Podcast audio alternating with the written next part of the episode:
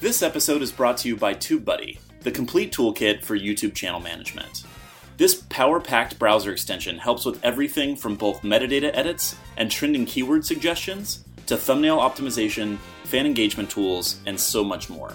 Visit TubeBuddy.com to meet your new best friend on YouTube. You're listening to All Things Video. I'm your host, James Creech, and yesterday we talked about the three drivers of YouTube viewership subscribers, search, and sharing. Today, we're going to talk about what YouTube actually defines as a view. A bit of a disclaimer before we start. YouTube is notoriously tight lipped about its algorithms and viewership attribution standards, and for good reason. They don't want people gaming the system. What follows are many of the prevailing theories based on my experience and others who have been willing to share their expertise. Let's start with a definition. YouTube defines a view as a user initiated playback of a video that meets a certain watch time requirement. In other words, there are two core components to a YouTube view.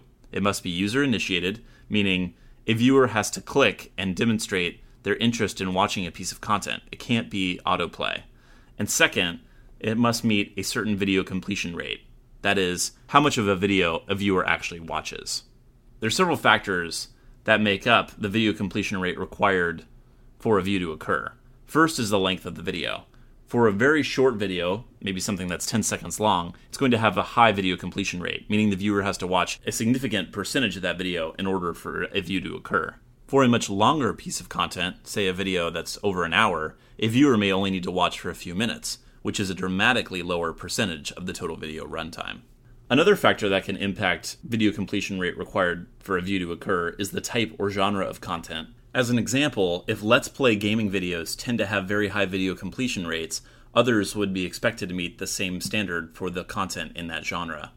On the other end of the spectrum, if fail video compilations tend to see viewers only watch a handful of scenes, they might have a lower video completion rate requirement.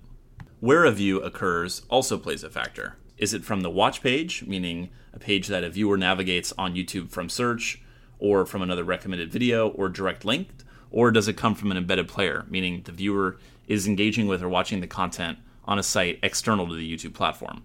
And finally, people have reported anecdotally that whether a viewer is logged into his or her Google or YouTube account impacts the length of time a viewer has to watch a video before a view counts. The rationale for this is that when a viewer is logged in to a YouTube account, Google can collect much more data than if someone is browsing, say, an incognito window and not logged into their personal profile. So, again, some of those factors that impact the video completion rate necessary for a view to occur are length of the content, type or genre of content, whether or not that view occurs on the YouTube watch page or in an embedded player, and whether a viewer is logged into his or her YouTube account. With YouTube TrueView, the skippable pre roll ads that everybody loves, a view occurs after the user watches for 30 seconds or completes the entire video, if the video happens to be shorter than 30 seconds.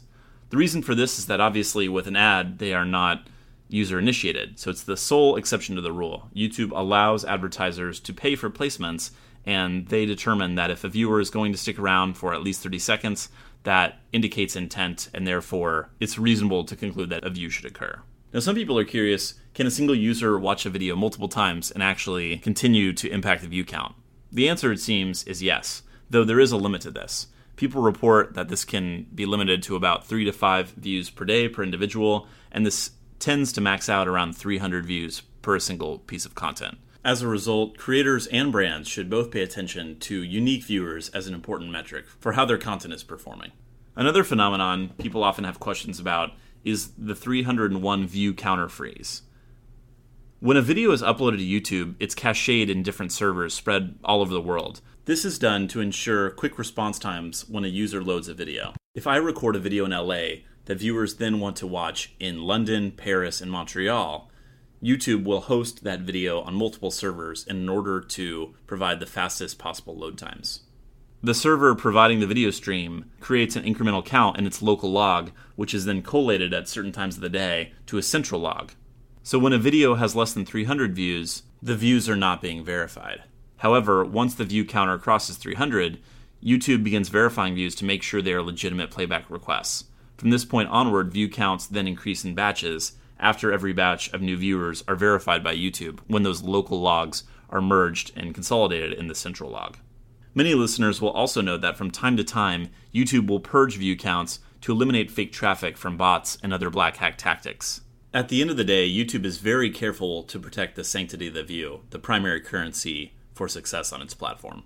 So, to recap our discussion about what is involved in determining what qualifies as a YouTube view, we considered a few factors that are important things like length of the video, type and genre of the content, where the video is being watched, and whether or not a viewer is logged in. We talked about the 301 freeze, and the reason for that being that YouTube is delivering video content from a distributed network of servers all over the world and needs to consolidate the data in the master log. And finally, the biggest takeaway is that the YouTube algorithm is constantly changing, and YouTube is policing to adjust view counts that have been manipulated. Thanks for listening to the All Things Video podcast. Hope this episode has been helpful for you. If you liked it, please drop us a review on iTunes. It certainly helps. We also hope that you'll share this with a friend and engage with our content on social, wherever you find us. And drop us a line with your questions. We want to hear from you at allthingsvideopodcast at gmail.com.